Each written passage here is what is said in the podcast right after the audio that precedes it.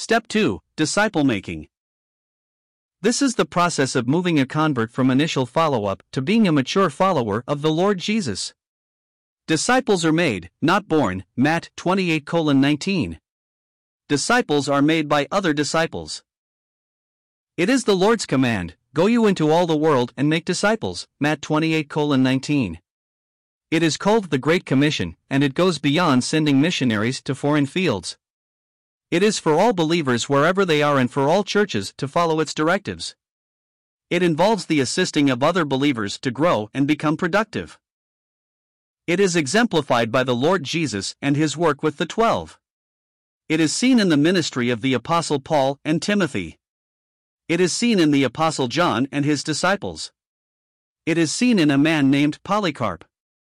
It is seen in the Old Testament in Moses with Joshua, Elijah with Elisha, Samuel in his schools of the prophets, Paul and his young disciple Timothy. The things which you have heard from me in the presence of many witness these entrust to faithful men and who will be able to teach these also. 2 Timothy 2 verse 2. What is a disciple? He is a learner, a follower, an imitator, one who passes on what he believes to others that they might also be Jesus' disciples. It was a common term used by the Greeks for those who followed certain philosophic schools. It was used of the followers of John the Baptist, Matt 9:14. It was even used by the followers of the Jewish sect, the Pharisees, Matt 22:15-16. It was natural to use the term in reference to those becoming Christians, Acts 11 verse 26.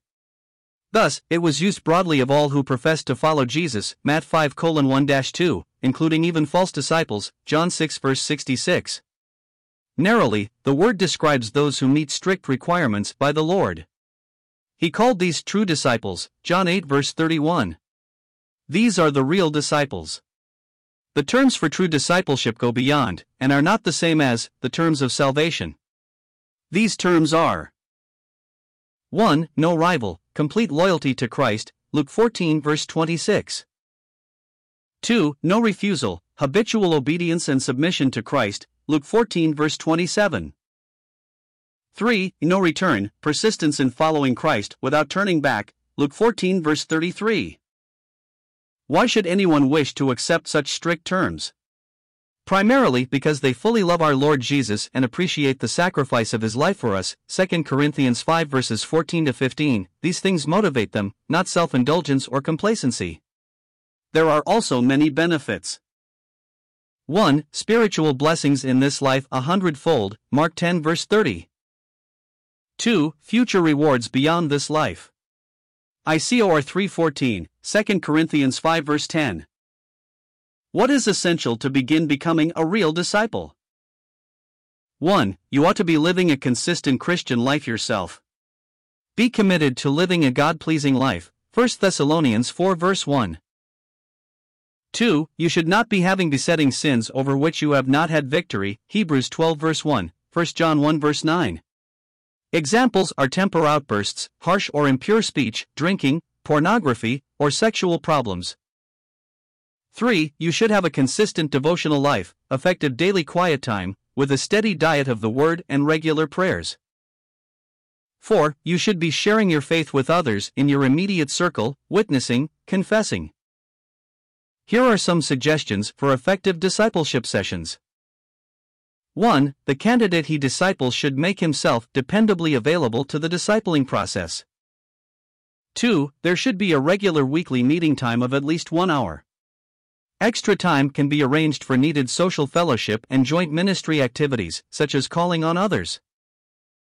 3. Share at each meeting, both of you, your personal applications from the Word. Discuss them. Decide why God has brought these to your attention. What will you do about these specifically? 4. Pray together audibly, perhaps even on your knees.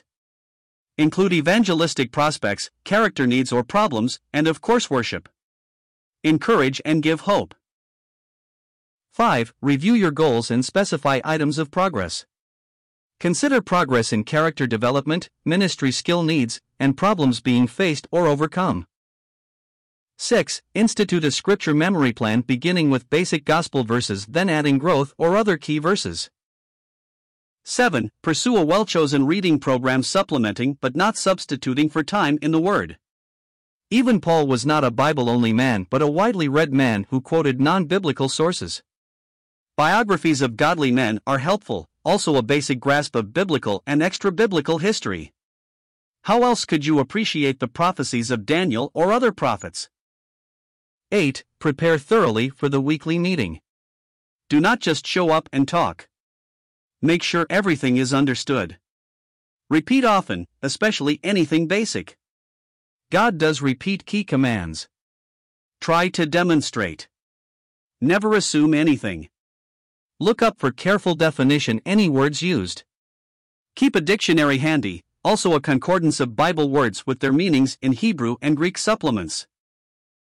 9. Keep emphasizing the Lordship of Christ in every way, especially in matters of decision and action. How will this serve Christ and his purposes? Remember, not my will, but thine be done. Take up the cross daily in self denial and personal sacrifice. The following suggestions are for the person doing discipling, make disciples. 1. Select with care a faithful person who will voluntarily make himself available and approachable. Use great care that you do not spend time on an unfaithful person. Begin with a few initial meetings to check his response. Promise nothing beyond this. If there is a lack of effective response, Continue no further, other than pray for them. 2. Check progress on all steps outlined above, adjust where necessary, spending more time where it is most needed. 3. Show them how every step of the way, from effective devotional time to witnessing. 4. Speak the truth in love, Eph 4:15, admonishing firmly yet courteously with courage, 1 Corinthians 4 verse 14. Don't avoid this just to be well liked at all times. Often people do not want to listen to this. Still, you are not seeking to win a popularity contest, only to please God and help them. 5. Get them involved in some ministry in the church, starting even with simple things, serving others, then perhaps to preschool, Sunday school, and assisting with youth and other small groups. Keep in mind the development of spiritual gifts by serving broadly where God will bless others the most. Teach them to be others directed, just as our Lord modeled it. Give attention to good management of relationships. 6. Give assignments, including areas of need or skill, reading, memory work, witnessing, and developing contacts. Do not coerce, force, people to do things. That should not be necessary in a willing disciple. Remember, they are Christ's disciples, not yours. You are not a lord over God's heritage. 1 Peter 5 verse 3. 7. Expect growth. Some growth is gradual, character or skills. 1 Peter 2 verse 2, 2 Peter 3 verse 18. Some immediate, temptation, impure thoughts, bad habits, incurring needless debt. Ephesians 4 verse 22.